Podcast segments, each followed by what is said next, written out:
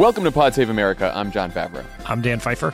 Later on the pod, Dan's interview with Democratic digital strategist and the co founder of Acronym, Tara McGowan.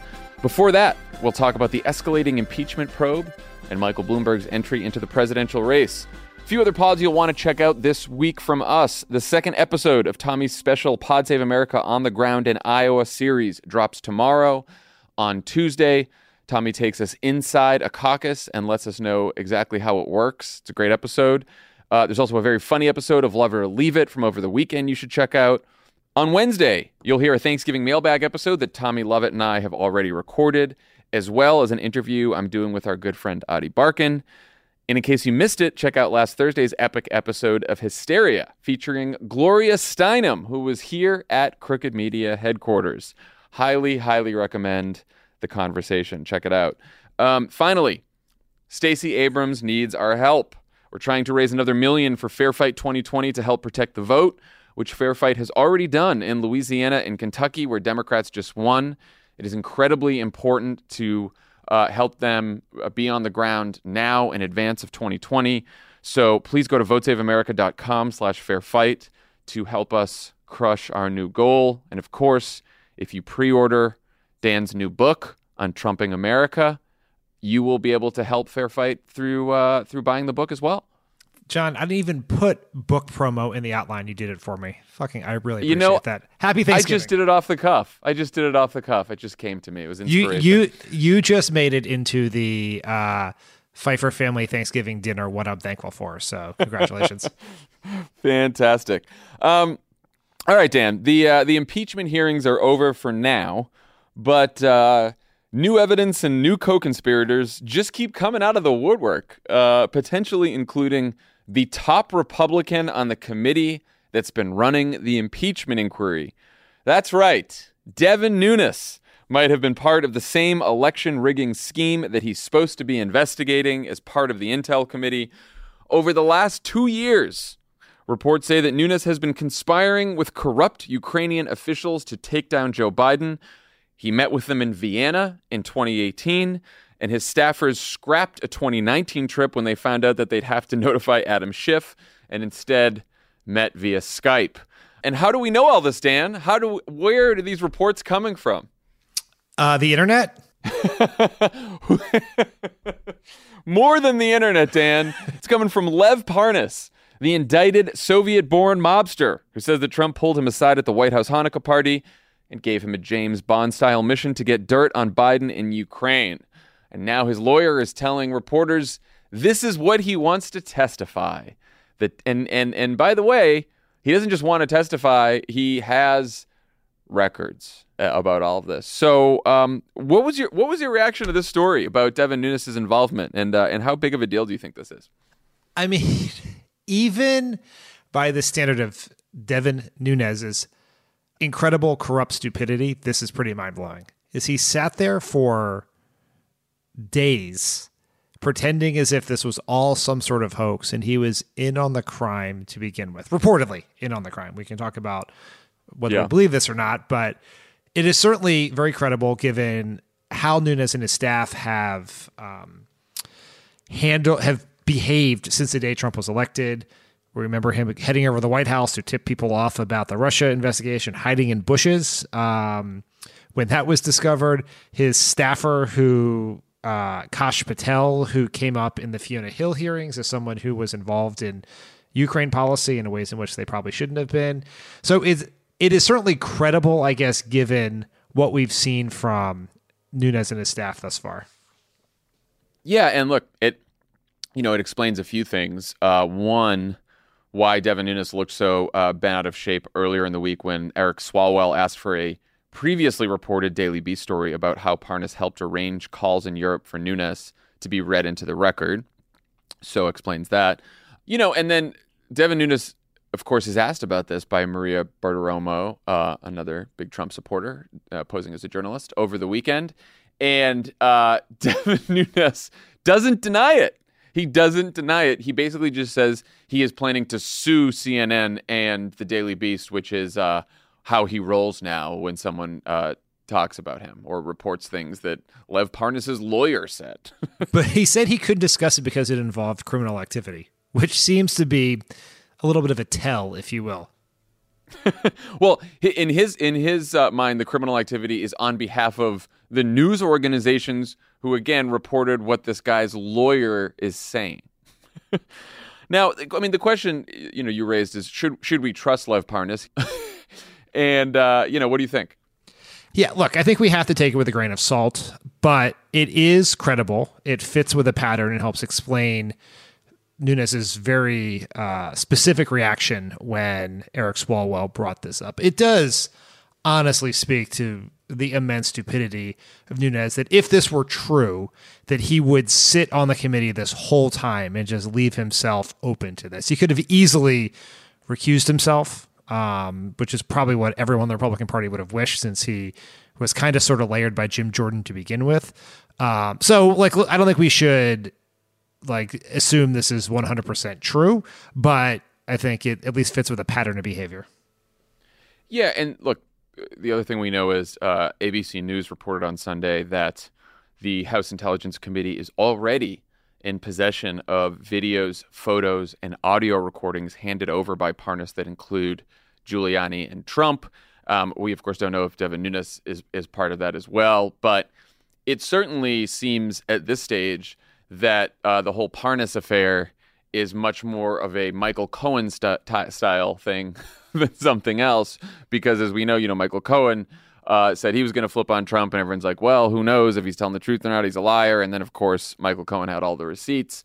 Um, you know, it does seem like if Parnas is turning over evidence anyway, uh, it wouldn't uh, it wouldn't really make sense for him to lie about this stuff. And here's the other thing you need to know: like, of course, from from Devin Nunes's perspective, right? Like the source of all of these conspiracy theories is the same, right? And so like John Solomon, you know, pretend reporter that used to write for The Hill, and a bunch of right wing conspiracy theorists, right? Like, how long have they been pushing this bullshit narrative that somehow Joe Biden did something corrupt in Ukraine? And so it would totally make sense for not only Donald Trump and Rudy Giuliani, but the other um, crazy right wing Trumpist assholes in Congress, like Devin Nunes, to completely buy into this. And Devin Nunes thinking to himself, like, yeah, well, in 2018, Joe Biden's uh, going to run for president, and I'm going to get to the bottom of this conspiracy theory that I've heard from John Solomon that, uh, you know, he had some corrupt activity in Ukraine. So I might as well send some of my fucking staffers over there and go meet with the fired corrupt prosecutor myself in hopes that I can get some dirt. I mean, the odds that Devin Nunes took a selfie with a fired prosecutor under a welcome to Vienna sign with the hashtag Biden time is like at least 50%. the other thing we know is, uh, you know, Adam Smith, who is the House chair, Demo- top Democrat on the Armed Services Committee, was interviewed over the weekend, and he said uh, Devin Nunes will likely face an ethics investigation over this news. That would be Devin Nunes' second ethics investigation in just a couple years. The first, uh, he was ultimately cleared of um, uh, leaking classified information during the Mueller hearing. So that's great. Um, we should also mention that documents released late on Friday by the State Department show that Secretary of State Mike Pompeo got on the phone with Rudy Giuliani at least twice in March to talk about the smear campaign against former Ambassador Marie Yovanovitch. And Pompeo asked Rudy to send over a packet of his nutty conspiracy theories, which Rudy did uh, in an envelope that uh, with with the Trump markings on it. Um, Dan, how significant is Pompeo's role here? Well, it's not surprising. I mean, of course, of course, Mike Pompeo, who is the ultimate political hack, Trump ass kisser, of course he would be involved. There's no way he would like he would have too much FOMO to not be involved in the criminal conspiracy. so he's definitely there. I mean, so let's just like yes, it like it says so much that it's not a surprise, right? Like it's not a surprise that he's involved, and not a surprise that he has lied about it. Remember when he went on uh, the Sunday show right after the reports about the whistleblower came out, and he basically pretended to have no knowledge of any sort of conversation with the Ukrainians, only to then find out days later that he was on the call. I mean, it just Yeah. like it sort of speaks to our lowered expectations. But it like if you just sort of do the roll call of criminality here, so involved in this criminal conspiracy in some way, shape, or form, either the crime itself or the cover up, you have the attorney general, the president, the vice president, the secretary of state, the director of national intelligence, the White House chief of staff, and the White House and the president's personal attorney all have somehow been involved in this, and now possibly also the top-ranking Republican on the House Intelligence Committee. It is the the easier question to answer is who wasn't involved in Washington. Yeah, when uh, Trump megadonor turned Ambassador Gordon Sondland testified that, quote, everyone was in the loop, uh, he wasn't kidding.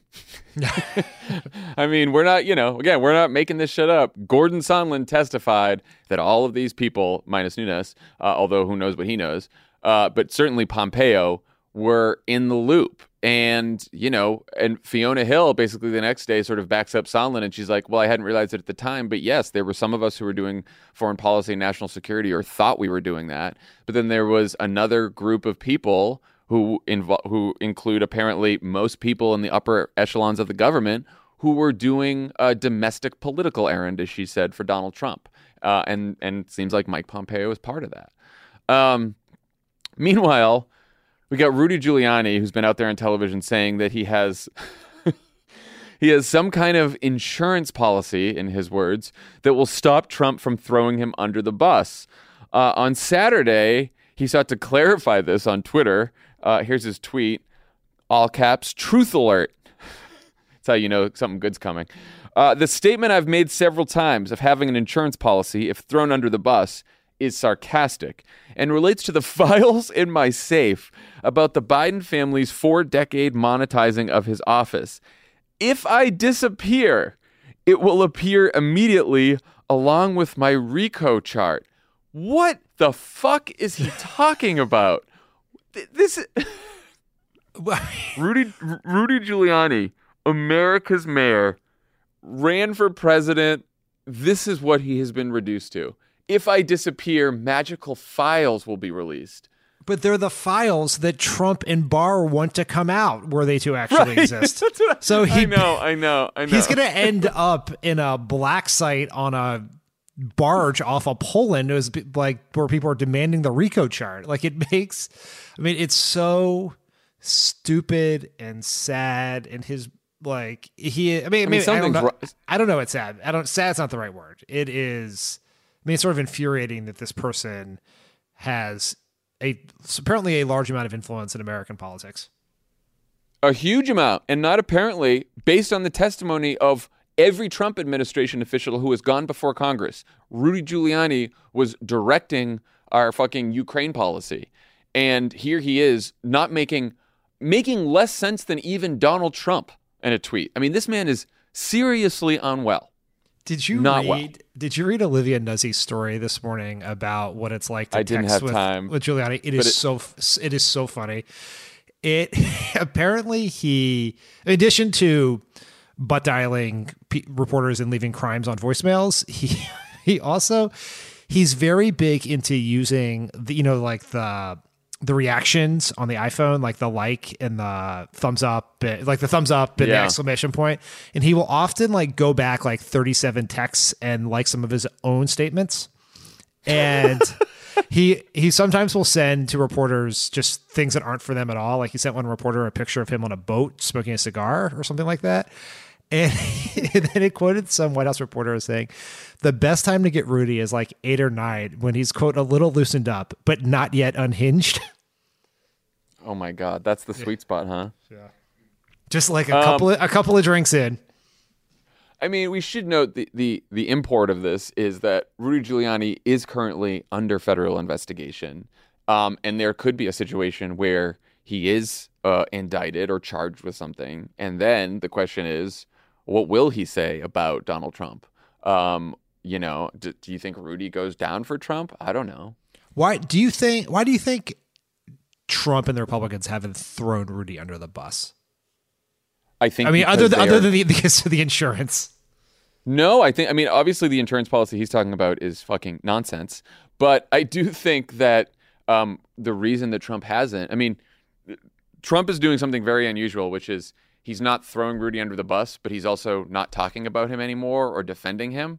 And in that middle ground, that what that tells me is Trump knows full well that Rudy knows everything, um, and and could be very damaging to him, and doesn't want to piss him off, but also doesn't want to have a ton of association with him anymore because he is under federal investigation and and could very well be uh, be in big trouble. That's my thought. What do you think? I think that is certainly part of it. Like Trump has been crime adjacent most of his adult life and has managed to stay out of prison. So he like he's more thoughtful about how not to go to jail than he is on almost any other issue. But I also think this is a little bit of the trap of the perfect call defense, which is because Trump can never admit doing anything wrong, even slightly wrong, he's forced to stick by Rudy and Mulvaney right? Two people who could easily right. throw under the bus and blame for this. In the most tip in any other normal normal seems so fucking quaint, but any normal political situation, there would be a fall person, right? It would be we would decide Republicans would go to Trump and they would say the best way to protect you is to get rid of Rudy. Like someone has to take the fall because we need to be able to blame someone other than you. So we're going to blame Rudy for go, being overly enthusiastic in his service of you and crossing some lines and we're going to blame Mulvaney for allowing the, the security aid to be held up and creating this problem. And Mulvaney's going to go, and we're going to shit on Rudy, and he's going to be persona non grata for a while. But Trump can't allow that to happen because he can't admit that anything went wrong. And so he has put himself in this very strange position. Yeah, strange is one word for it. Um, let's talk about the evolving Republican response to impeachment, uh, beginning with the target of the investigation, Donald Trump. On Friday, uh, he wanted us all to know just how little he cares about impeachment by calling his spokespeople at Fox and Friends and ranting for 53 minutes straight. No commercials. Here is a clip. They have the server, right, from the DNC, Democratic National Committee. Who has the server? Now, the FBI went in and they told him, get out of here. You're not getting We're not giving it to you. They gave the server to CrowdStrike or whatever it's called, which is a country, which is a company owned by a very wealthy Ukrainian. And I still want to see that server. You know, the FBI has never gotten that server. That's a big part of this whole thing. Why did they give it to a Ukrainian company? Are you sure they did that? Are you sure they gave it to Ukraine? Well, that's what the word is, and that's what I asked actually in my phone call, if you know. Right. I mean, I asked it very point blank because we're looking for corruption. That's that's what the word is. That's what the word is. Fucking nonsense. nonsense. Every word of that was complete nonsense. And you can tell because even Fox and Friends was con- you he has stumped Steve Doocy. he has he has made Steve Doocy question him. I mean, I'm sure I'm sure Trump's going to call into Fox and Friends a thousand more times before the election, and I hope he does. But the next time, I'm positive the producers of Fox and Friends will not just spend the whole time on a reaction shot as Doocy and Kilmeade and the other person, uh, like they're trying so hard not to look horrified and like keep a straight face, but they can't because they know they're facilitating just absolute stupidity. I mean, it, it's like it's a truly mind boggling thing. It is worth noting that a server is not a thing. It is 2019. Meet the cloud. Two. I mean, that is the craziest part of all of this. The man thinks, we talked about this before, but it is not said nearly enough. It is not printed nearly enough in the stories about this. The man thinks that a physical server is lost somewhere in Ukraine. And he doesn't realize that when the FBI checked this out, they were checking fucking cloud compute. The emails are in the cloud. There is no physical server. The president may be impeached over asking, forcing, extorting the Ukrainian government to look into a conspiracy about a server that does not exist. He is the president of the United States. Um, also, another important point CrowdStrike, not a Ukrainian company, an American nope. company based in Sunnyvale, California. Uh, guy that owns it, Russian born. Just nothing to do. Nothing to do with the Ukrainians at all. No server, not in Ukraine, not owned by Ukrainians. FBI already checked it out. Check, check, check, check. Donald Trump still believes this. Republican members of Congress still believe this, like fucking Devin Nunes, uh, Senator John Kennedy, who started spouting this bullshit on TV. I mean, it's fun to mock this, but why is this CrowdStrike conspiracy like really problematic? I mean, other than the complete blithering idiocy, idiocy of the president and his political party, as the New York Times reported over the weekend, th- this conspiracy theory is a, is part of a Russian intelligence operation to try to avoid blame for the 2016 election interference. That's exactly what they're doing. And like they just must wake up every day and be like, I cannot believe these people believe it. Like when they started this, like a lot of things, it's about just creating doubt on the fringes of the internet. And here you have the President of the United States calling into a national television program, just echoing it. You have all of the Republicans in a nationally televised congressional hearing echoing it, even though all of the intelligence agencies of the government of said president, run by appointees of said party, have said that it is not true, and they still do it. It is, I mean, it is mind is just mind-bogglingly stupid and dangerously so. Yeah, I mean, there's, also an, an interesting line from the New York Times story said uh, the Russian intelligence officers conveyed the information about this conspiracy to prominent Russians and Ukrainians, who then used a range of intermediaries like oligarchs, businessmen, and their associates to pass the material to American political figures and even some journalists who were likely unaware of its origin, the officials said.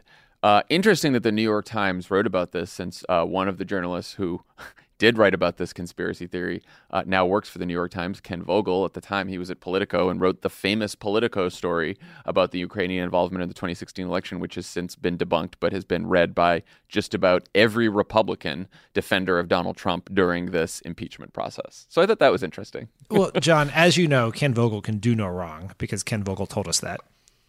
I mean, props to the New York Times for even in a very oblique way admitting that one of the people who currently works for their uh, news organization got snowed by a Russian intelligence operation. I mean, this is what the sad part here and the scary part is this is what the Russians this is as you said the Rus- this is what the Russians could only dream about, right?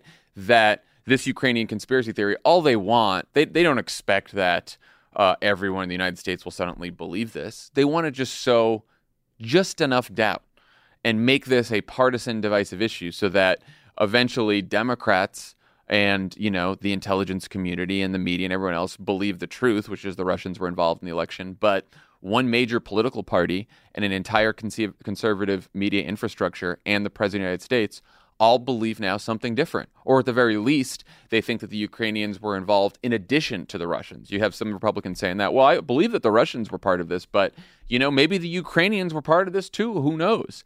All a Russian intelligence operation. That's what they're all falling for right now.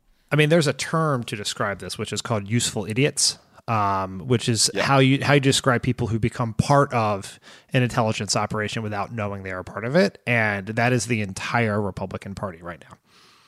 They yeah. are. I mean, like this is not to delve into like you know sort of Russia conspiracy things. The, this is a very simple fact that this is that the Republicans are saying something that is known not to be true, and they're and it is the thing the Russians want them to be saying.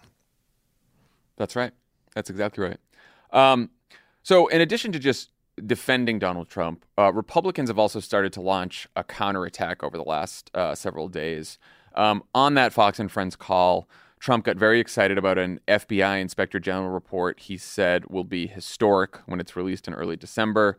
Um, the inspector general uh, at the FBI, who is independent, was looking into whether law enforcement officials abused their power when they asked courts to allow surveillance of Trump campaign official Carter Page.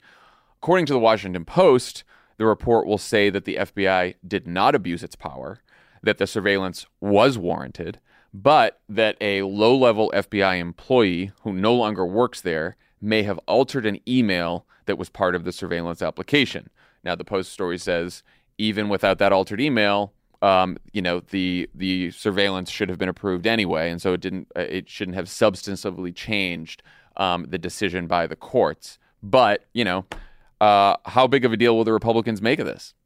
Uh, they will make a huge deal, and I suspect that not all, but a decent portion of the media will follow along because this just now automatically lends itself to a he said he said story. Right. Every like both sides, Yeah. quote unquote, like if you want to do both sides journalism, it's very easy here because it's like the fundamental fact is everything the Republicans have been saying is wrong. There was no quote unquote coup. There was no attempt to overthrow a presidency. There was no criminality involved. There was no conspiracy. There was nothing. There was a counterintelligence operation that was signed off on by f- federal judges because of a there was probable cause to do that. And then there was Yeah. a low level bureaucrat who altered an email, and those two things will be treated as of equal import. And that is unfortunate and alarming. when they shouldn't because if if the reports about the report are true um, the report will actually blow a hole through multiple conspiracy theories that republicans have been pushing for quite a while now they keep saying that like oh you know that the democrats funded this dirty dossier from christopher steele and that's why there was an investigation into the into uh, donald trump and his campaign. And you know the washington post says this report will say no absolutely not. Um, this investigation was not started because of the dossier. These uh, application for surveillance did not get approved because of any information in the dossier, and that while the dossier existed and maybe some of the information in the dossier um, wasn't correct, none of the investigation into Donald Trump's campaign happened because of Christopher Steele or this fucking dossier, and that is basically the foundation of the Republican conspiracy that uh, the Russia investigation was a hoax. That was the foundation of that, and this report could completely blow a hole in that. Well, it's like the original. I think the Post broke this story, I believe, on Friday, or time has basically been a flat circle since we started group threading at the crack ass of dawn, but I think it was Friday. um, the uh, and the story led with the FBI attorney, if I remember this correctly, uh, with the FBI attorney altering the document. And I get like I sort of understand from a journalistic perspective why that's the case because that like a FBI employee doing something wrong and getting fired for it is quote unquote news. But the context of this is so important because the actual news is the primary talking point of the president of the Republican Party over three years has been undermined by the inspector general appointed by his attorney general.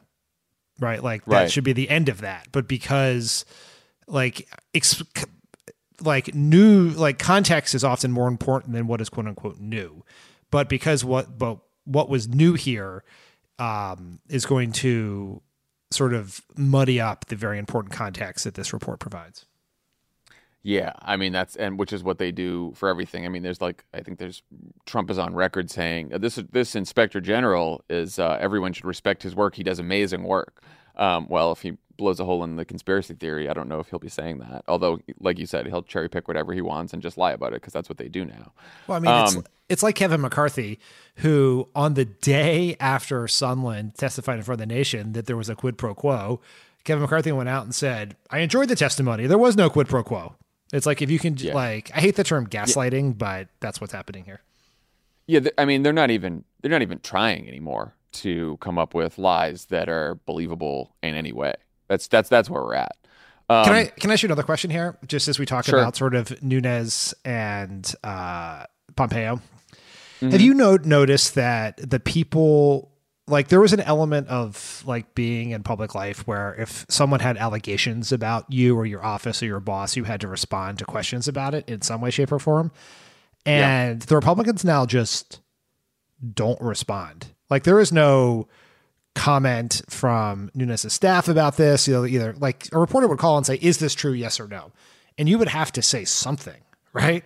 And in that answer, you could divine. You know, the reader and the reporter could sort of divine where it's going, right? Did they confirm or deny it? Did they outright deny it? Did they try to provide some sort of context or like? But now, and this has been, I think, really something that's changed since Trump's come on the scene is the Republicans just don't respond to the reporters they don't want to respond to. And No, so, because they have they have decided to delegitimize the nonpartisan media, and the only legitimate media is Fox and other right wing outlets. And so, because they've delegitimized the rest of the media and said that it's biased and fake and, and out to get them, just like Trump has said for the last couple of years, they don't believe they have any kind of obligation to answer reporters' questions. And in the rare moments that they are on television answering questions from nonpartisan media like you know i don't usually watch the sunday shows but i have for the last couple of weeks just to keep up with an impeachment. And mostly they can just run circles around the hosts you know even when the hosts are trying their best. Like i, I on face the nation t- uh, this sunday kellyanne conway gets on there with margaret brennan and just lies for 10 minutes straight. Nothing that she says resembles the truth at all and because Brennan's trying to get through all of her questions, you know, she doesn't stop and correct everything. And so these people figure, well, I got five minutes on television. Uh, they're going to have to cut away after that. So I can just keep lying and lying and lying and lying. And then that's it. And then I'm done. And then there's no consequence for that. Yeah, that's right. I mean, so obviously some like Jake Tapper do pretty well in those mm-hmm. scenarios, mm-hmm. but it's, it is also the hosts are in an impossible position because what do you do, right. right? It's, it's there's a. I mean, you have to you have to be willing to get into a very uncomfortable exchange that Republicans will then use to point out that you're some kind of a partisan hack, right? Like if it, or you have to decide I'm going to ask this person about one thing, and when they lie, I'm going to just keep going and going and going on that one topic and that one lie and try to call them out for that and get rid of the rest of the questions that I was going to ask. I mean, so you have to make that decision, and I almost think that would be more useful. But I think maybe the most useful thing would be to not book congenital liars on your shows anymore. Yeah, it's one. I just th- I just think the opting out of mainstream media as a political strategy is not something that's being talked about enough. And I don't. It doesn't no. feel like. I mean, maybe these are conversations that are happening among reporters, but it's not showing up. Like it's just treated as if they weren't there to take the call as opposed to a deliberate strategy not to answer any of the questions over a three year period.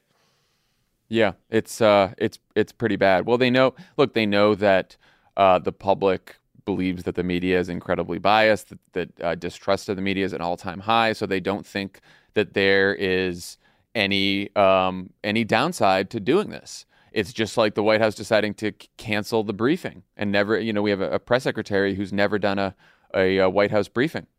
right now because they just don't. They, there's no punishment for it.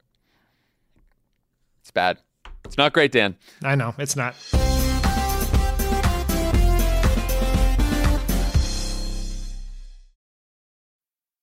Did you know that women make up 56% of law students? That's grounds for bragging rights at a dinner table for your conservative uncle who still thinks women belong in the kitchen. It's clear that the future of the legal field is female. So why are so many legal podcasts and reviews authored by men? Hi, I'm Leah Littman. I'm Kate Shaw. And with Melissa Murray, we are the hosts of Strict Scrutiny.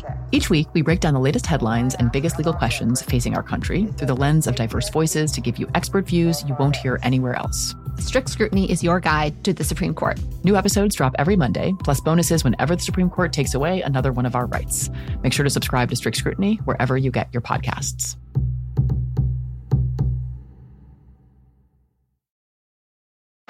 It's 2024. We're facing another presidential election with huge stakes. You want to help. You don't know where your money will actually make a difference or how to figure that out. And sure, you love to take an edible and not think about it, but you can't because you do care. Let Vote Save America make it easy for you with their new anxiety relief program. Here's how it works. You set up a monthly recurring donation at the level that feels right for you, and Vote Save America will send 100% of it to the grassroots organizations and down ballot races that need it most. Then at the end of the month, they'll tell you where your dollars went. That's it. Set it and forget it. Vote Save America has already raised $52,000 in monthly recurring donations. Love it. That's great from over 1,000 amazing sustaining donors who've signed up and trusted Vote Save America to make their dollar go further. But we still have a long way to go, and Vote Save America needs your help to get there. Sign up at votesaveamerica.com and enjoy your edible. Legal disclaimer paid for by Vote Save America, votesaveamerica.com, not authorized by any candidate or candidates committee. Beyonce, Ketanji Brown Jackson, the lady who spent 500 days in a cave.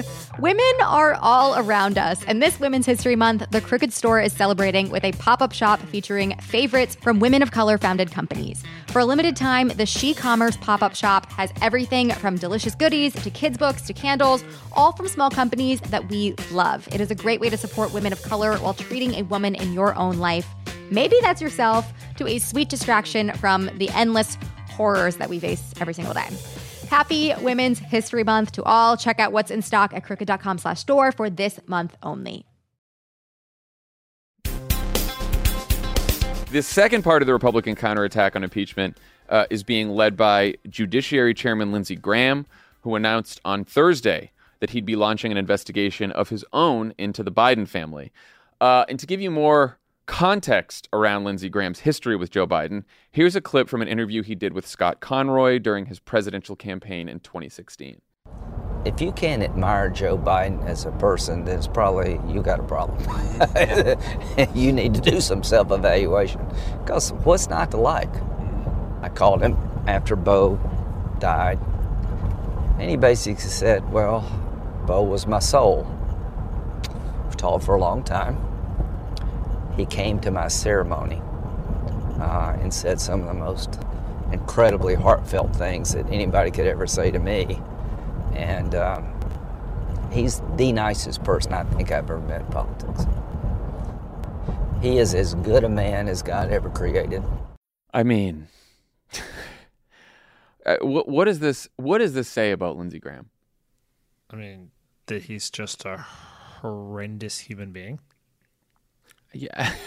it's like how can one person be part say those things with what was seemingly true emotion a few years ago and be acting this way in this moment.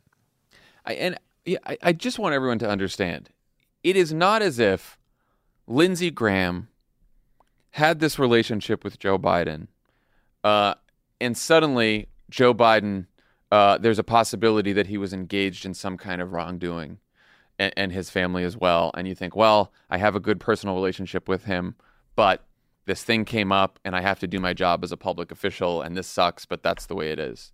That's not what we're dealing with here. What Joe Biden is being accused of, which is pressuring for the firing of a corrupt Ukrainian prosecutor. Um, and, and this is part of the problems with how the press has handled this because they keep saying there's no evidence for this. There's no evidence. For this. It's not that there's no evidence for this. It's that like from Barack Obama down through his entire administration, through the global community, everyone, through every Trump administration official who has testified before Congress to a person, every single one of them has said that not only did Joe Biden do nothing wrong, Joe Biden did the right thing, the right thing by pressuring for the firing of a corrupt Ukrainian prosecutor. He was correct. The guy was corrupt. That's why the Obama administration wanted him fired. That's why three Republican senators in 2016 signed a letter in favor of what Joe Biden was doing in Ukraine. Republicans. And when he did it, it was public. Everyone knew at the time. Every Republican in Congress knew that Joe Biden had put pressure to fire that prosecutor, Shokin. Everyone knew it was happening. And at the time, everyone knew that Hunter Biden was on the board of Burisma. It was public information. And no one said a fucking word until Rudy and Trump tried to go dig up this dirt in Ukraine and force an investigation into Biden. Everyone knew he did the right thing, and Lindsey Graham knew it too. And with that knowledge that this is all bullshit, Lindsey Graham is now opening investigation into the Biden family, his good family friends, to tarnish him. That's what's happening. I mean, it like it does like the entire Biden conspiracy theory reminds me a lot of the Obama birther conspiracy because yeah. it is something that starts on the far reaches of the internet, gets picked up by Trump and the Republican Party, and sort of the strictures of journalism may allow it to fester a bit because you're right. It is like good for the reporters for saying there is no evidence to support it every time it comes up. And they've and yeah. you know, the nonpartisan media has done a very good job of that. But you're right, it is not only is there no evidence to support it, all of the evidence proves it false. It's sort of right. the same thing with, you know, Donald Trump or Rush Limbaugh or Jerome Corsi or some other Yahoo says Barack Obama was born in Kenya, and you say, well, there's no evidence to support that. Well, no, actually, there's a giant piece of evidence, including his fucking birth certificate, that says he was he was born in Hawaii. And so you actually like it. I do think it's important to go one step further because no evidence suggests, well, they haven't proven it yet, right? As opposed to the fact that all of the evidence that accumulated, which is quite substantial, proves the opposite. Well, and part of this is conflated with a bunch of people in the media and on the left saying, well, you know, it certainly was shady for Hunter Biden to get this position on a board um, for doing nothing and getting paid all this money. And it's like that, fine. That has absolutely nothing to do with the allegations here, which is that, yes, Hunter Biden was on the board, but then Joe Biden took an action that somehow uh, decreased the chances that the company that his son sat on would be investigated, when in fact, all of the evidence suggests that when that prosecutor was fired, it increased the chances that Burisma would be investigated. Increased the chances. And I don't, you know, I don't, I don't know if uh, if everyone has made this point enough. I don't know if the Biden campaign has made it enough. Though I, I see they're on Twitter all the time talking about it. I've seen you know Joe Biden say we did nothing wrong.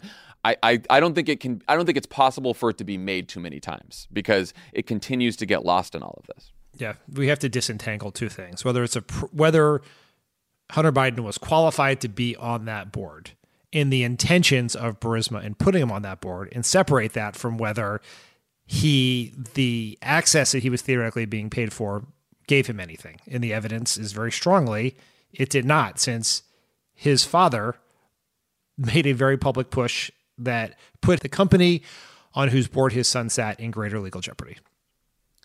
And and in case you didn't get that this was all a big game that Lindsey Graham is playing, uh, here's his response today when he was confronted with, well, you've said all these wonderful things about Joe Biden in the past um, what are you doing?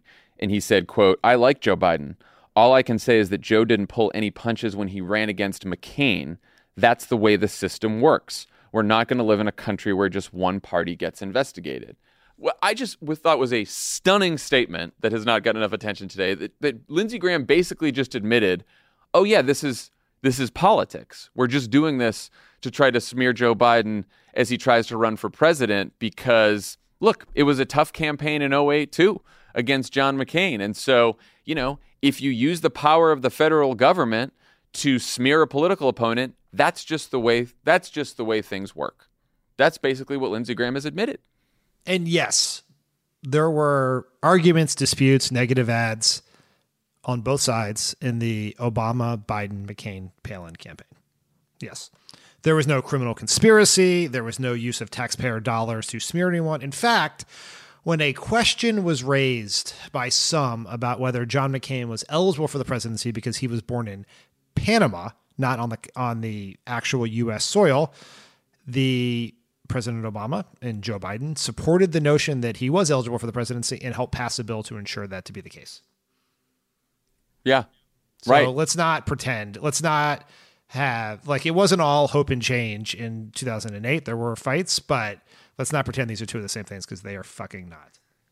Well, again, and this is what they're this is what the Republicans are counting on, right? Is that voters believe and people believe that politics is rough and tumble and unfortunately a lot of people believe politics is corrupt anyway and they think it's all a game where everyone tries to smear each other and they're hoping that they conflate traditional uh, rules of engagement where you run negative ads and say all kinds of bad things, which happens in campaigns all the time, and people can complain about whether it's bad or not. They're trying to conflate that with using the power of the federal government, using the powers of your official office to get personal favors and to do political bidding as opposed to the public interest, which is the which is what's at core of this entire impeachment inquiry right now.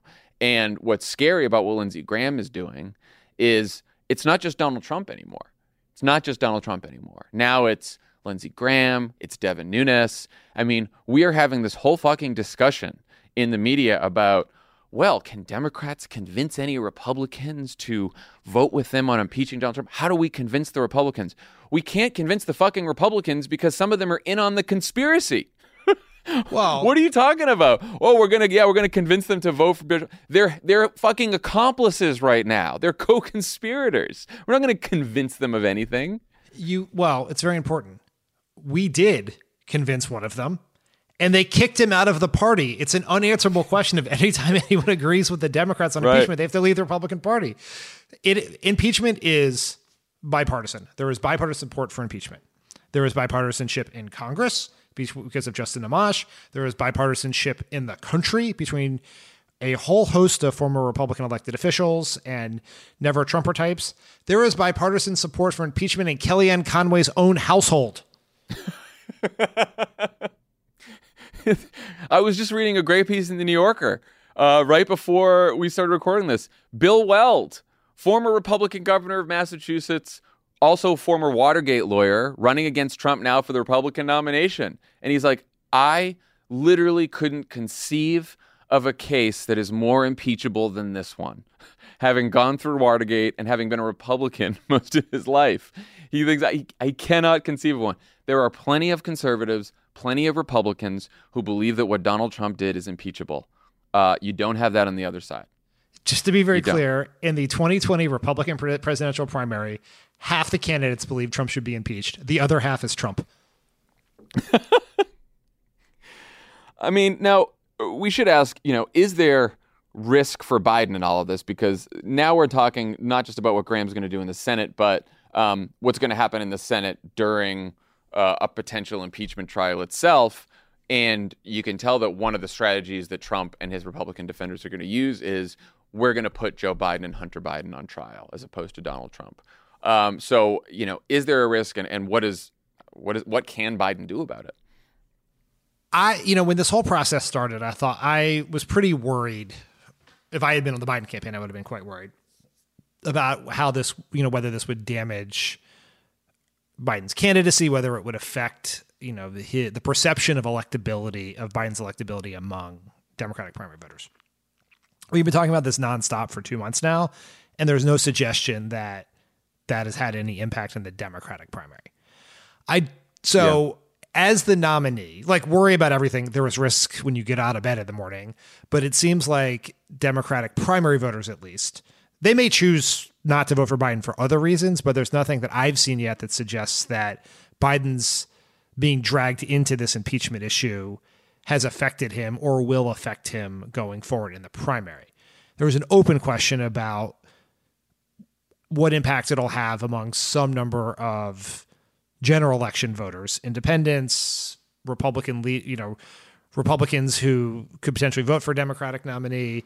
Um, you know, what impact it'll have with them, and I think you know time will tell on that. But there, I think there should be real there should be real concern there because this is basically rerunning the 2016 play of trying to make everyone seem almost at least almost as bad as Trump. Yeah, I, I, worry about it a lot for that reason. I mean, and I, I the, the other reason I worry about it is I think that these things end up being cumulative over time, and you might not know right away, but you know, over time, uh, you start seeing your favorability ratings decline gradually, and suddenly, you know. Now, look, Hillary Clinton at this stage in the race was more unpopular and had lower favorability ratings than any of our any of the Democratic candidates do right now. Um, so they had already done a number on her at this point. But that doesn't mean that the more, I mean, anyone who watches Fox News, anyone who gets their information from the conservative ecosystem is going to hear that Biden is not just a bad Democratic candidate, but this, you know, corrupt politician who probably did some crimes, right? Like that, they're going to hear that over and over and over again.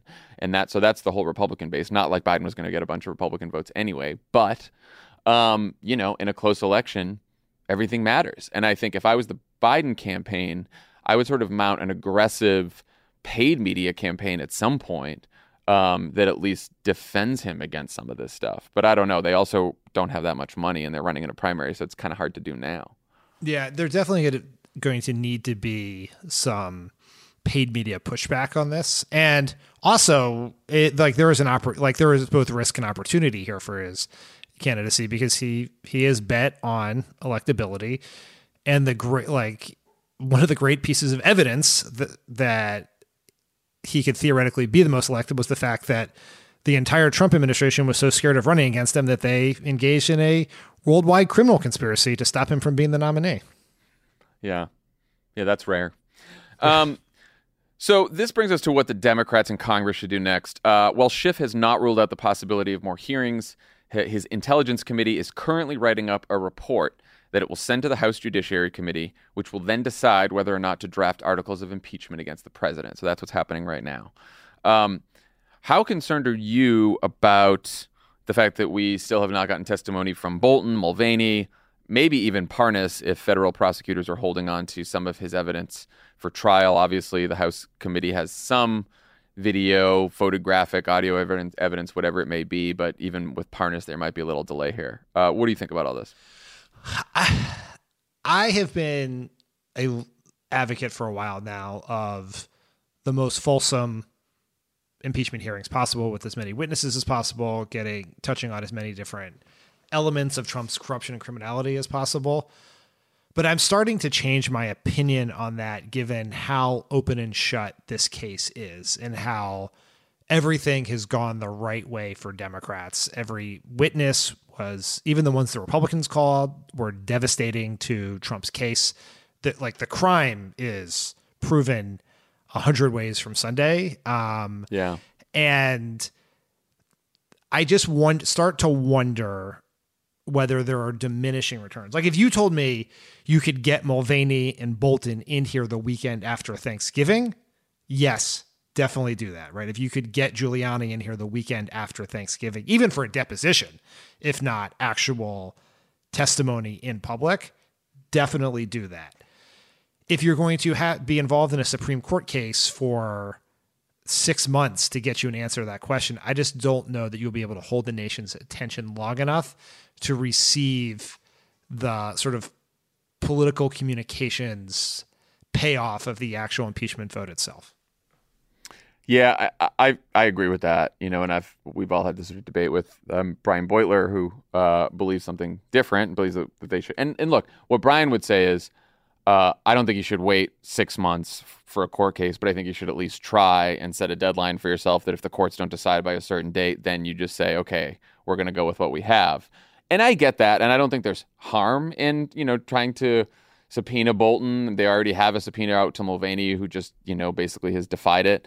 Um, I don't think there's harm, but I also think if the Democrats set up the idea that they need these witnesses um, to complete their case, then if they don't get them, which is very possible, suddenly it seems like oh well, Democrat- Democrats don't have it, and like you said this is an open and shut case. We have it. We have the evidence. And I don't know. Now, I do think it's important because a lot of Republicans are saying, you know, it's like the Will Hurd defense. Well, he did something I disagree with on foreign policy, but it's certainly not impeachable. And the way you counter that, part one way you counter that is say, well, um, this is part of a pattern. And look at all the other things he's done, right? I mean, this and this goes to a question of not just more witnesses, but do you bring in other impeachable offenses? It's part of a pattern. The guy consistently is corrupt. He consistently tries to um, get personal favors uh, using the powers of the presidency instead of using them for the public good over and over and over again. And you can list a whole bunch of episodes of this. So I do think it, the pattern of behavior is important, but this also assumes that we're trying to prove this like you'd prove it in court to a, a jury of Donald Trump's peers. And instead, you have a fucking jury of uh, loyalists, Trump loyalists. you know, and so like if if Republicans aren't going to believe the evidence that um, you know Democrats have already laid out, if they're not going to believe the testimony of Trump administration officials themselves, they're not going to believe anything. They're not going to believe a audio recording where Donald Trump says, "Hey, I'm going to go bribe the Ukrainians to make sure we smear Joe Biden." They'd make up excuses for that. So what are we doing? What would a, jur- a jury of Donald Trump's peers be like? Who would those people be? Hulk Hogan? like, I just don't. I just rough, don't know. It's like his fucking cabinet, I guess. Yeah. Um, and look, like there, are, you know, we are in the situation where he's he is committing, he is abusing his power more and more all the time. We haven't even talked about, and I know Tommy's going to talk about it more on Pod Save the World this week. The fact that you know Trump has basically basically ordered the the defense secretary to allow a Navy SEAL who was accused and then uh, convicted of at least one war crime to keep his status. Uh, interfered in military justice, and basically the um, uh, the Secretary of the Navy has been fired now because he wanted to run his own military justice to uh, instill discipline in the ranks and make sure that someone who was guilty of taking a photo posing next to a dead body, a seal, wanted to get make sure that this guy faced zero punishment whatsoever, even though his fellow SEALs turned him in. His fellow SEALs turned him in. And now we have the president deciding, you know what? If you are in the military and you commit a war crime, uh, you can get off scot free as long as you're loyal to me, as long as you go on right wing radio and start saying that Donald Trump is great and uh, the Democrats are criminals and all this kind of stuff. If you're if you're a Trump guy, if you're loyal to me, you in the military can do anything and get away with it. That's where we are right now. It's actually even worse than that because this isn't some. It's not even like a perverted principle of Trump's. he is responding to the pleas and requests of Pete Hegseth, who is a Fox personality who is essentially Steve Doocy's understudy. Like this is like this is his cause celeb is the host of Trump is doing a favor for the host of Fox and Friends Weekend. It's it is horrible. It is horrible. Um, la- last question on all this. So we are heading towards uh, the Judiciary Committee will receive a report from Schiff. They'll drop articles of impeachment. You know, this vote will go to the whole House. Uh, the House will vote on impeachment. If the House, in fact, impeaches Donald Trump, it will go to the Senate. There will be a trial. John Roberts will preside over the trial. Uh, various uh, uh House members, Democratic House members, will present the case. They will be the prosecutors, and then Trump will have his defense. Um, how are you feeling about the prospective trial? Like, what should Democrats be doing differently, if anything differently? What kind of how should their messaging evolve in this? You know, I I have this sense, just sort of reading the coverage this weekend and seeing where the Republicans are going, that they're headed towards. Look, uh, not only is Donald Trump innocent, but look at all these polls. Uh, you know, Democrats, public opinion really hasn't moved that much. No one really cares. The Democrats have failed. No Republicans have decided in Congress to join them. And so, what are we really doing? This is actually going to be a big, big victory for Donald Trump because the Democrats have failed at their at, at moving public opinion. How, how do how should Democrats handle this? Well, I mean, that's been the concern from the beginning. It's one of the things that gave, I think, both of us pause about pursuing impeachment in the immediate aftermath of the Mueller report. Is that the overwhelmingly most likely scenario is that the Senate on a party line basis will acquit Trump and it, there's an open question about how the media will handle that. How will that be? You know, is that a victory for Trump? I mean, yes, in the sense that he's not being dragged out of office, it's a victory. But is it really? And so, like, there is real concern there. I think the thing for Democrats is to continue to frame throughout the whole process the larger, more important question is it okay for a president to use the power of their office in taxpayer funded security assistance to try to rig an American election? If you think that is okay, vote to acquit. If you do not, then Donald Trump should be removed from office. Because like you have to frame the question and not and much like Schiff and all the Democrats in the House did a great job is don't get pulled down into the bullshit. The Republican senators are, you know, they're not going to be as absurd as on a whole as Jim Jordan and Nunes and a bunch of these other yahoos who are on the intelligence committee. But there are going to be people who are going to be performative assholes like Tom Cotton or Josh Hawley or a whole bunch of other people are looking to shine their star in Trump's Republican Party, and you can't get dragged into that.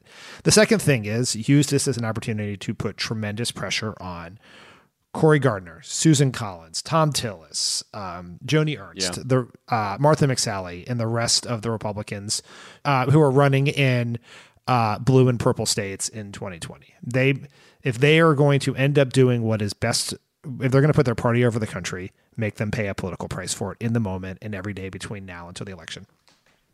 Yeah, look, I public opinion polls already show that about half the country believes the president should be impeached and removed from office. That is extraordinarily significant on its own.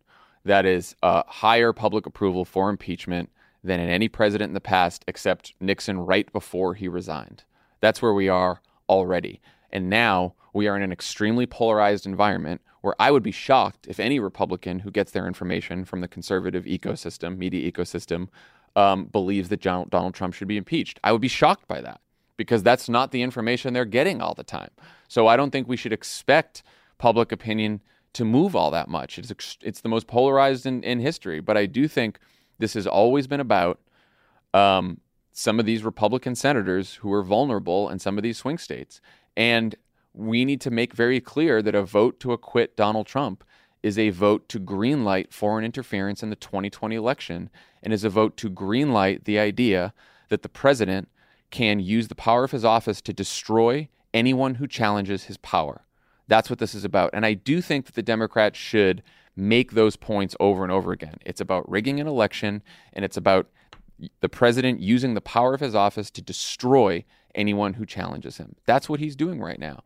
And if he gets away with this, if they think that's okay, then what we're saying in this country is when you get into office and you have some power and you have some control and influence over uh, federal dollars, federal agencies, people who are working for the for the government, law enforcement, the CIA, anything, you can use that to destroy the career of anyone who challenges you, even if it's a conspiracy. And we're saying that's okay in America now. And you know what? If the Republicans say that's okay, then I'm not going to regret uh, conducting this impeachment trial for a second. I will not regret it for a second. I don't even care if it's that unpopular right now. This is about the sanctity of our elections and our democracy, and there is nothing more important than that. That was great. You should be a senator. It's just, uh, you know, over the weekend I was just like reading all this stuff, and it's like, it is, it is pretty depressing and a, a little bit scary that we are sort of careening towards this because I do think, look, if you know, if if he if he is acquitted, which uh, of course he probably will be when you when you see all these uh, Republicans talking, and as we've talked about, if he is, it's going to be bad. But we still have a chance to get rid of him in, in, in 2020. But it sort of makes the 2020 election, as if it wasn't already the most important election ever, even more critical because if this man who we know committed these crimes is exonerated and then wins and, and David Plouffe has been saying this. Imagine, imagine what he will do when he never has to face voters again in a second term. He has four years never having to face accountability or voters again. It's pretty scary, and it should scare everyone into you know getting off their asses and working their their hearts out for whoever we nominate as the Democratic nominee. Um, all right, let's talk about 2020. Speaking of that, over the weekend, New York City Mayor Michael Bloomberg officially announced his candidacy for president with a video and a very expensive ad campaign. Just this week, he's spending over $30 million in 100 media markets across two dozen mostly Super Tuesday states. To put this in context, uh, the current biggest spender in the Democratic primary, billionaire Tom Steyer, is spending 1.2 million on television ads, and every other candidate is spending half a million or less. That's half a million versus 30 million in a week. Um, in his announcement, Bloomberg argues he's the right person to take on Trump, uh, and I believe we have a quick clip from his announcement ad. There's an America waiting to be rebuilt, where everyone without health insurance is guaranteed to get it, and everyone who likes theirs can go ahead and keep it, where the wealthy will pay more in taxes, and the struggling middle class will get their fair share. And jobs that just allow you to get by will become jobs that let you get ahead. Mike Bloomberg for president jobs creator, leader, problem solver. It's going to take all three to build back a country. Uh, Dan, what do you think about the video? I thought the video was was good in the sense that it takes his biography and distills it in a pretty authentic way to a set of issues that would be of most interest to a Democratic primary electorate, which is not an easy feat considering he was a Republican like three years ago. He was the Republican. yeah. I guess. I guess it was actually longer than that. I think he switched in his last term from Republican to Independent at some point. But he was the Republican mayor of New York City, billionaire owner of a media company, uh, and is now running the Democratic primary. And so, you know that that's a marketing challenge to say the least. Yeah, and look, you can tell who their audience is for this ad. It is not uh, Democratic primary activists. It is not progressives. It is people who are moderate and progressive leaning who think, yeah, I, I, you know, I've heard of Bloomberg. I think he was, I heard he was a successful mayor, rich guy, owns a business, and uh, oh look, I guess he did stuff on climate, which he did, uh, on gun control, which he did, um, and I like that. And, you know, he's rich, but he says in this ad uh, he's going to raise taxes and, uh, you know, he's going to give an option. He, you know, he took an in, uh, indirect swipe at Medicare for All, but said, you know, he's for uh, a public option in the video. And so that's the kind of audience. And these people are probably less engaged in politics. Um, the question is, how many of them are there? Right? Like, and, and the other big bet he's making here as part of a strategy is, again, these ads are running in Super Tuesday states. He's skipping the first four primary states. He's skipping the debates because he's not taking contributions. And to get into the debates, you have to have a certain number of donors. So because he's not doing that, he's going to skip the debates. And he's betting will these very sleek, well produced ads be enough for all these people in Super Tuesday states to suddenly say, yeah, I like this guy and I'm going to take a chance on them, even if I don't really know him that much and I haven't seen him in the debates? I think it is a long shot for Bloomberg for the reasons we suggested. He's getting in it late. Um, he is a former Republican who has some real challenges with the African American community based on the law enforcement policies that were in place when he was the mayor of New York, like real challenges. But if there were a path, this is the path. It is don't get sucked in in the early states.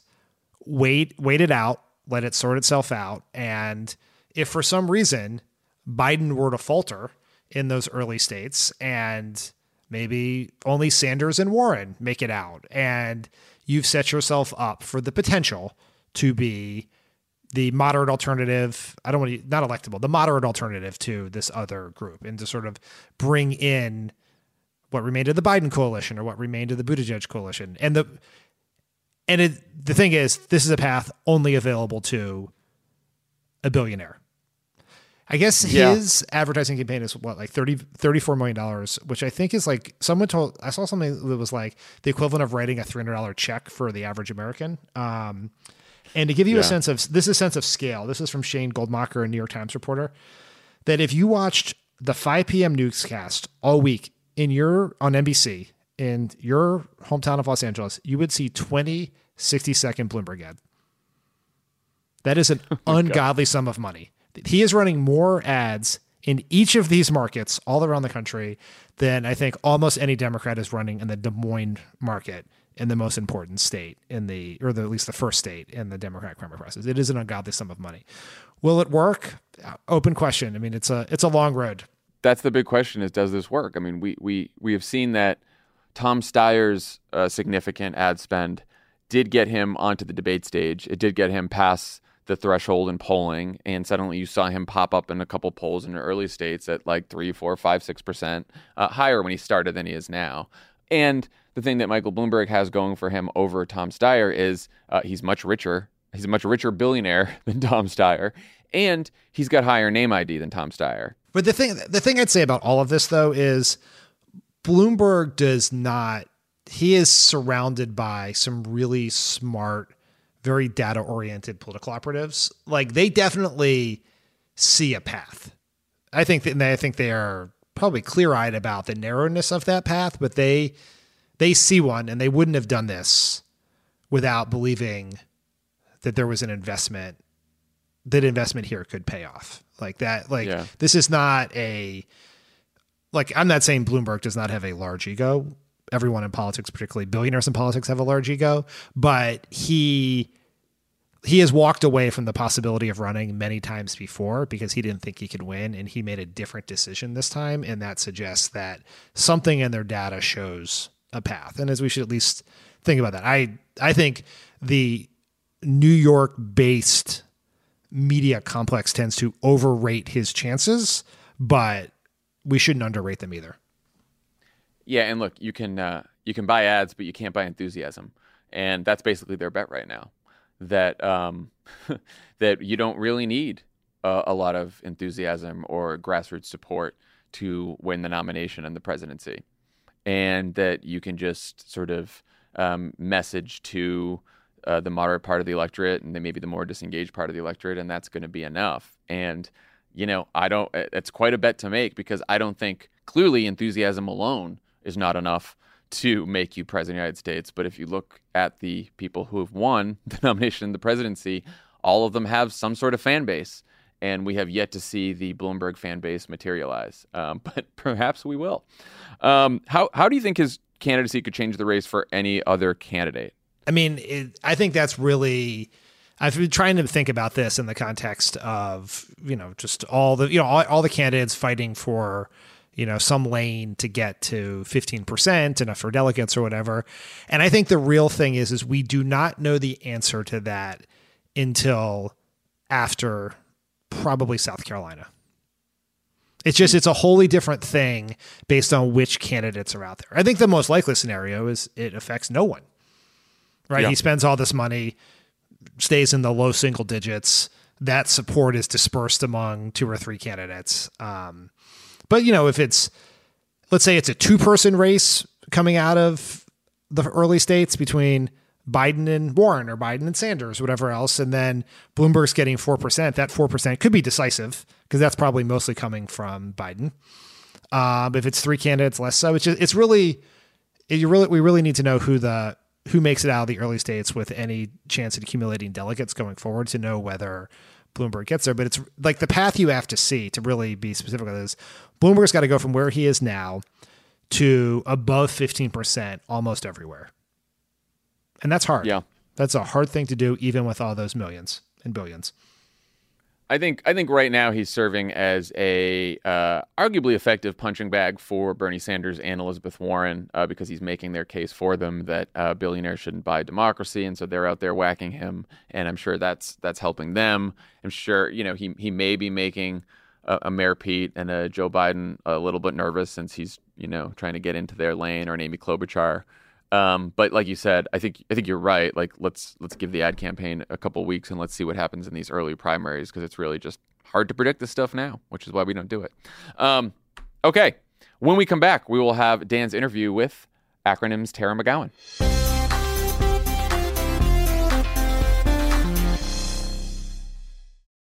It's 2024. We're facing another presidential election with huge stakes. You want to help. You don't know where your money will actually make a difference or how to figure that out. And sure, you love to take an edible and not think about it, but you can't because you do care. Let Vote Save America make it easy for you with their new anxiety relief program. Here's how it works.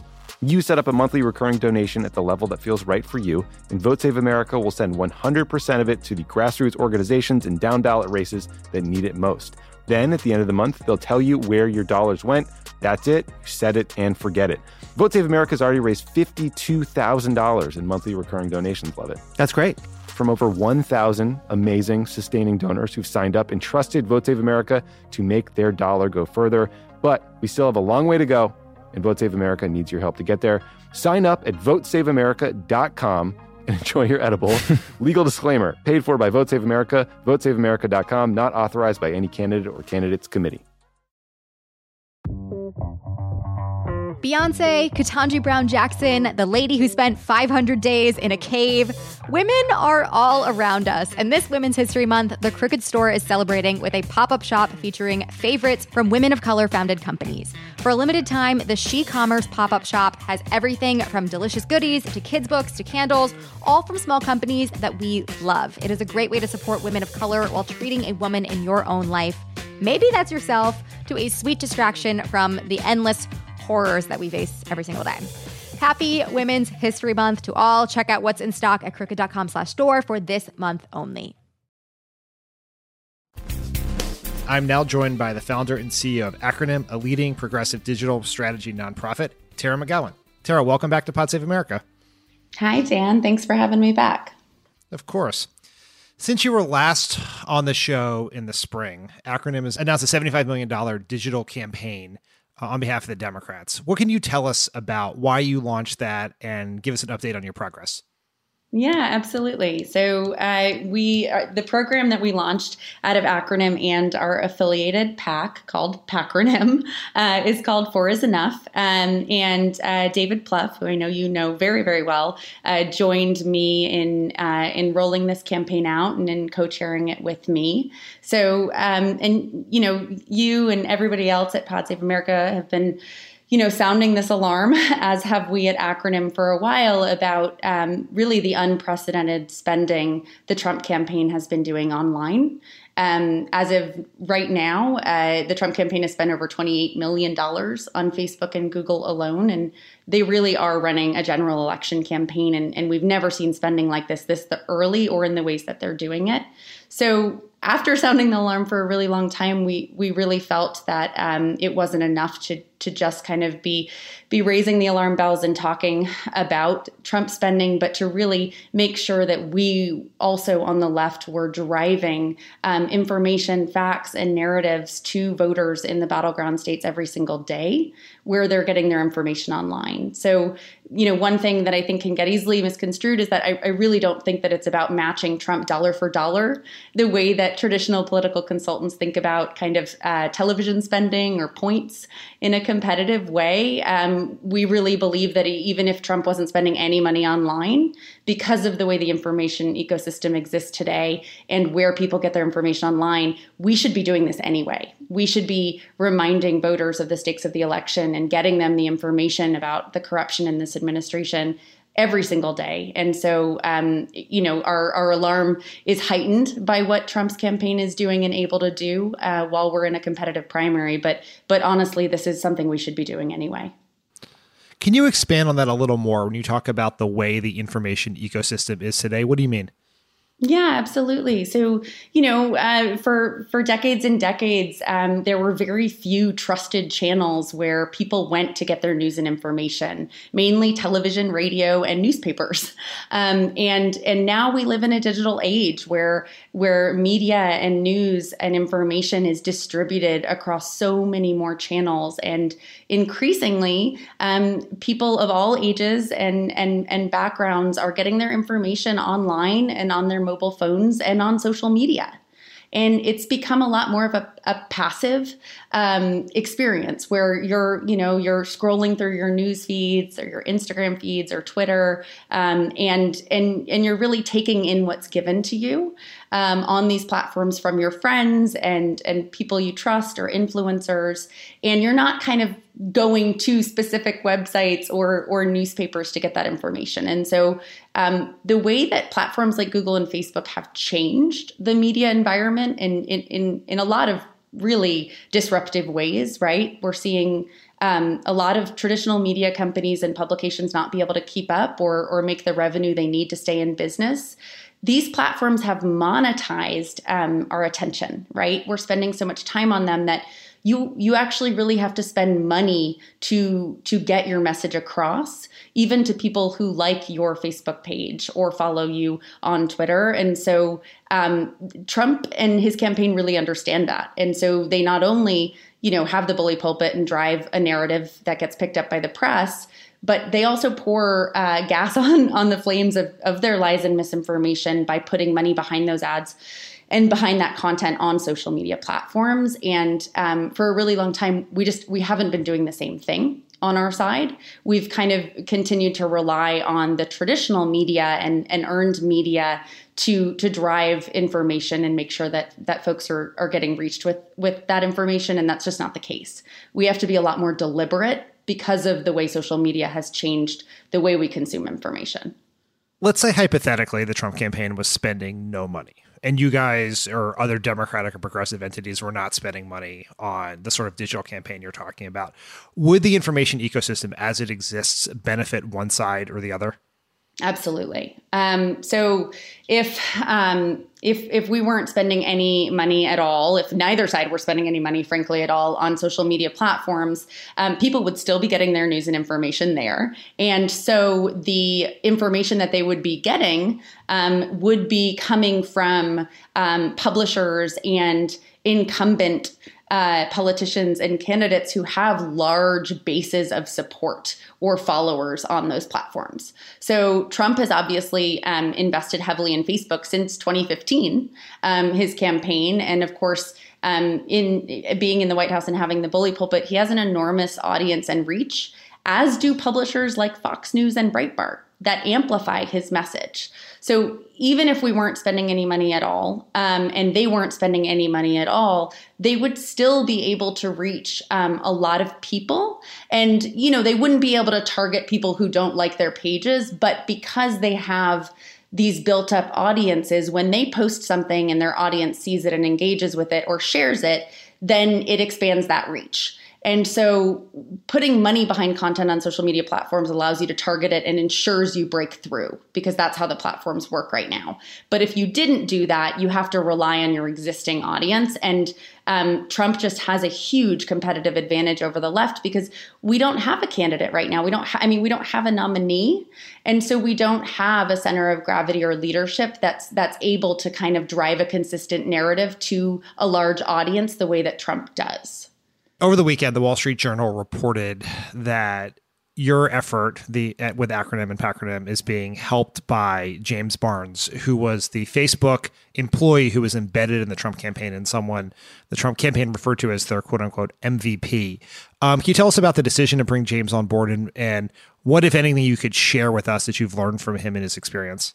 Yeah, of course. So uh, James was not an obvious uh, candidate to work at Acronym, um, obviously. So uh, he he was. Um, uh, he, he he was a Republican. He is now a registered Democrat. He also was the Facebook employee that was embedded in the Trump campaign, as you mentioned, um, which you know was not his choice per se even at the time he was doing his job. Um, there were he had democratic counterparts one of which um, is also full-time at acronym and has been for a while Tatenda Musapatike and um, she worked on the democratic side and worked closely with me when i was running digital at priorities in 2016 so the way that it sort of came about is that um, james had a you know a real uh, personal um, motivation and reason after the election results to to to want to think about how he could do whatever he could in in in his power and in his control and with the expertise he has about Facebook and and and political messaging and and advertising online to get Trump out of office. Um, and I think you know, people's motivations are something I think about a lot, whether people are motivated by money or power or, or, or different things. Um, James really spent a lot of time thinking about the implications of the work he did, and not that you know it was the the reason that Trump won. You know, I think there's there's so many factors involved with that win, but he felt a responsibility. He he he personally voted for Hillary Clinton. He was personally really really shocked, um, as many of us were after the election, but of course had this more personal experience being a part of the other side. And um, while that that meant that when I first heard about James, I had no interest in meeting him um, for my own personal reasons of how hard I and so many of my colleagues and friends um, poured our our time and our hearts and our lives into making sure Hillary Clinton would be the the president. Um, it, it took some time, but I was really interested and intrigued in in in his background and in in knowing if he was if he was being honest, honestly. Um, I was curious. And so I, uh, you know, I, I, decided that it was worth a conversation. And James and I had many, many, many conversations before I brought him on board and built a lot of trust with him and realized that his motivations were pure. He, he very much wants to do whatever he can in his control to get Trump out. And, and that is how I feel. And that is how everyone at Acronym feels. And he brings a lot of um, really interesting experience and knowledge and expertise to our team. And we feel really grateful to have him on board. How would you describe to a layperson the difference between how Trump used Facebook in 2016 and how Democrats did? Well, so it's, um, I would say that uh, it comes down to kind of the, the culture of the campaigns. And something I talk about a lot is um, the, the similarities between President Obama, President Trump and and even Bernie Sanders, each of their first campaigns for president, um, there's there's a common uh, approach that they all took that I think is really interesting, and none of them were the obvious candidates. Um, none of them had an obvious path. Um, they all were disruptive to the status quo in a number of different ways, and they all really empowered risk taking. And I think um, investment and innovation in in digital outreach and organizing and communication to build movements frankly and i think that when you are the underdog and you do not have a clear path especially as a candidate running for for national political office um, you've got to try everything. You've got to throw everything at the wall. And that is that is where innovation um, is usually born. And so i think that what happened on the trump campaign is that they did not have a clear path and they used every tool and channel available to them. And and learned very quickly um, that they could raise a lot of money and identify supporters when they had no idea where to start on Facebook. And so that meant that they invested even more in Facebook. And I think because um, so many of us in the Democratic Party, including myself, who worked on President Obama's reelection campaign on the digital team in 2012, because we were really known as the ones who who, who drove a lot of innovation um, in the digital space when it came to campaigning. Um, I think that we rested a little bit on our laurels. I think that we, you know, took for granted that these platforms were changing so quickly and that the other side, especially Trump's campaign was was, you know, experimenting more and taking more risks and frankly just pouring more money into these platforms. And so, um, in large part, I don't think that we evolved our playbook as much as we could or should have. And I say that feeling a great deal of responsibility from my own role and my own position in 2016. And so, I do think that um, you know, when you suffer a great loss or you're an underdog, you are you're compelled out of necessity to try things differently. And so I don't think that they had any, you know, dark magic or or some, you know, rocket science strategy. I just think that they they needed to take risks and then they put money behind the things that they found that were working. Um, and that that ended up giving them uh, somewhat of a competitive advantage. Over the last few months, I guess, there's been this larger conversation um, among Democrats and progressives about Facebook advertising, sort of sparked by Facebook's decision to not fact check the ads from politicians. So you, you know, if you you believe that Trump is more likely to lie and Facebook's going to let him to do it, and then we sit, you and I sit here and talk about a Trump's spending advantage on Facebook, and b the innovations that they made in 2016 it does it sounds appealing to some that Facebook would follow Twitter's lead and ban political advertising. You have been a very outspoken uh, opponent of that idea. Can you explain to why Facebook uh, banning political ads would be bad, would help Trump and hurt Democrats?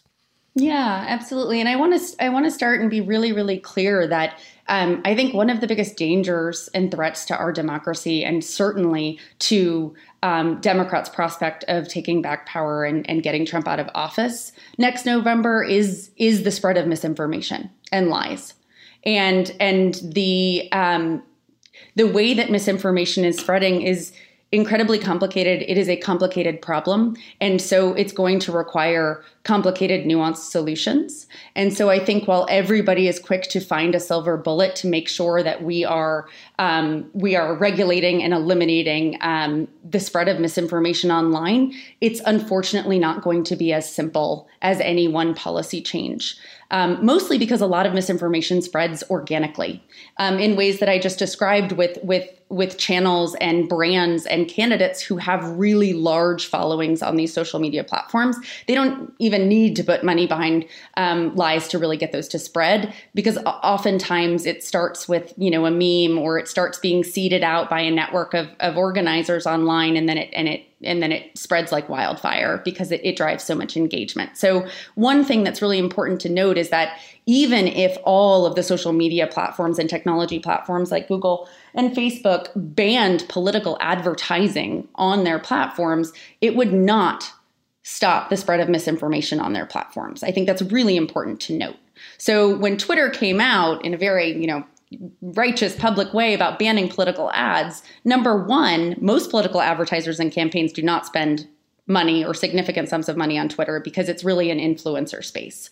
You can influence a narrative, you can you can drive a narrative there, but you're not really reaching most of the American people. That's not where they're spending their time. And so it didn't hit their bottom line and yet it made them you know it was it was pretty much i think a very positive move from them from a pr perspective but it applied pressure on platforms that that are much more powerful than twitter at, at reaching voters um, and and reaching people across this country. So you know what google has done now in in in essentially limiting targeting capa- capabilities and different tools for political advertisers one, it again won't eliminate misinformation or the spread of misinformation across Google channels and properties and ad networks. Um, and and two, it uh, it will also have uh, a really negative and and potentially dangerous impact on the ability for grassroots organizations and campaigns to build and communicate with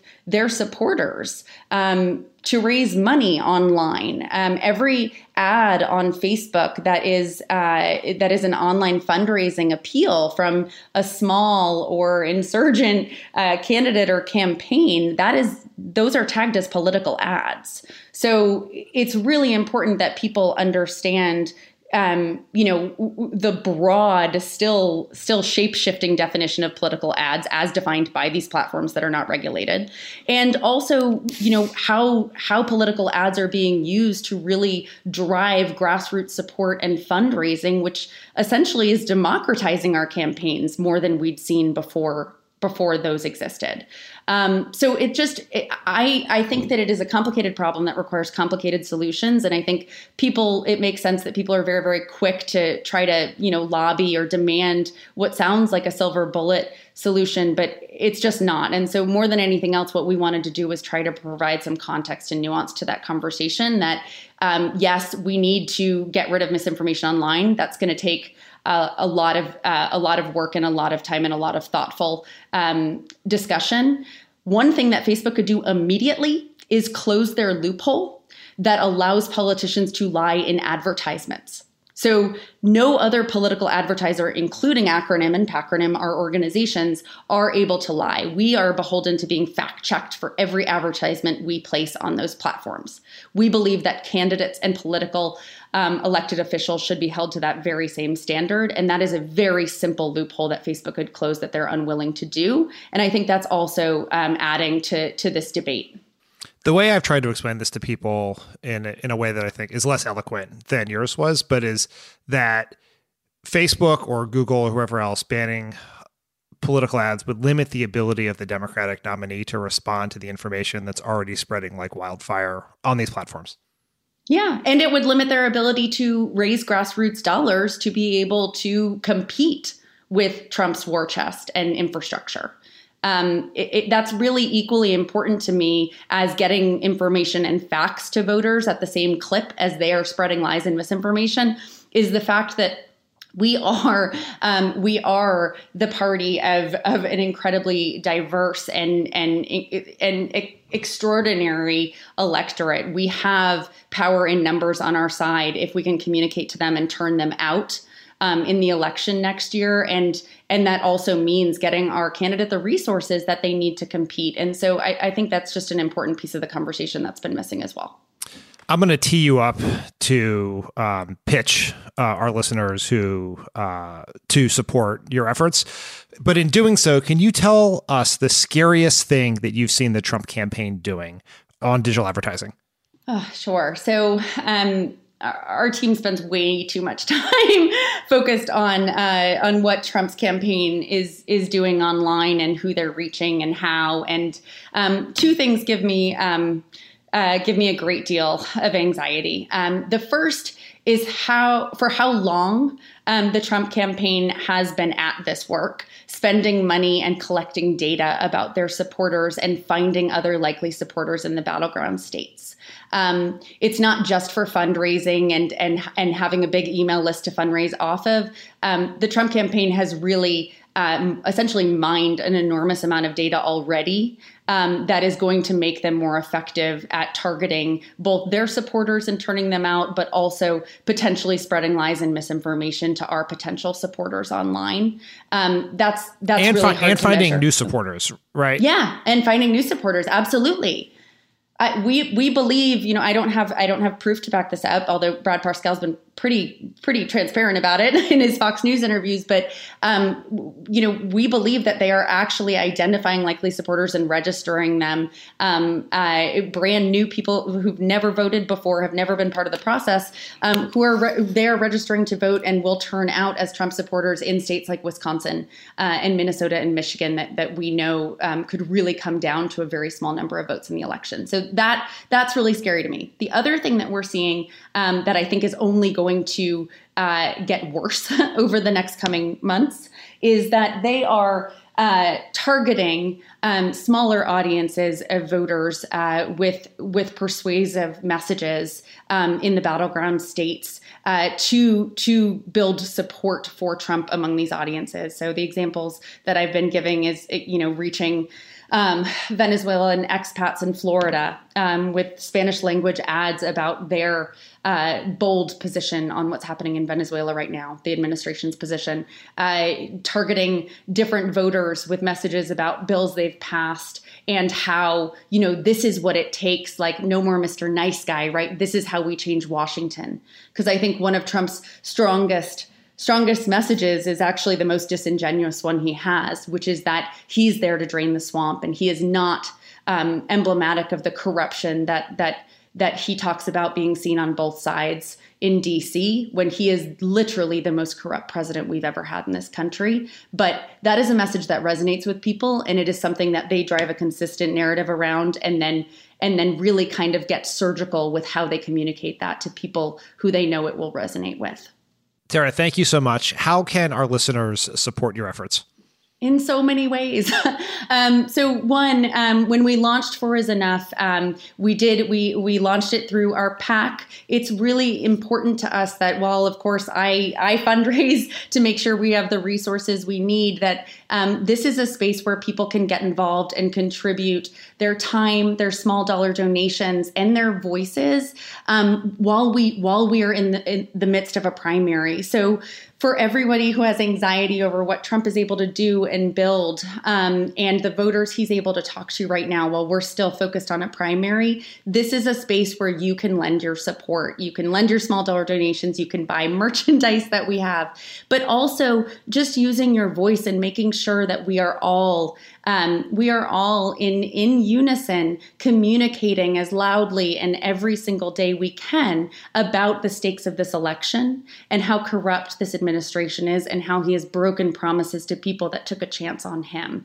And so, um, Four is Enough has a, a simple site at uh, pacronym.org. And you can go there to find out more and you can buy swag. We have uh, impeachment pins and t-shirts and um, and we're going to be rolling more content out but also um, to your listeners in particular because um, these folks are are paying attention and um, and and they care deeply about the stakes of this election is to not think that because maybe you don't live in a battleground state or or you don't have the ability to write really big big checks to organizations doing this work is that just being out there on your own social media channels every day is really important and I think that we we have to remind people that the other side they're they are a smaller group of voters than than our base, um, but they can be louder. And that can influence the narrative and that can really influence the election. And so we've got to get really loud and we've got to be consistent um, and and we've got to focus on on on the on the shared mission that we all have, which is getting Donald Trump out of office. So would love to encourage folks to help uh, donate, um, be a part of our campaign, but also just, and you can use the hashtag four is enough. Make sure that you're talking about the stakes of this election every day in your own voice because that really will matter. Tara, thank you so much, and we I'm sure we'll be talking to you again soon as this campaign plays out. Thank you, Dan, and thank you so much for everything uh, you guys to keep folks informed. I really appreciate it. Thanks to Tara for joining us today, and uh, happy Thanksgiving, Dan. Yeah, you have a great Thanksgiving too, and ha- happy Thanksgiving, everyone. All right, guys, we will uh, we'll see you after the break. Bye, Bye. everyone.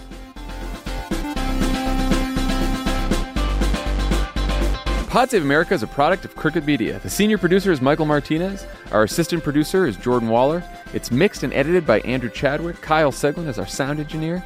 Thanks to Caroline Reston, Tanya Somanader, and Katie Long for production support, and to our digital team, Elijah Cone, Nar Melkonian, Yael Freed, and Milo Kim, who film and upload these episodes as a video every week.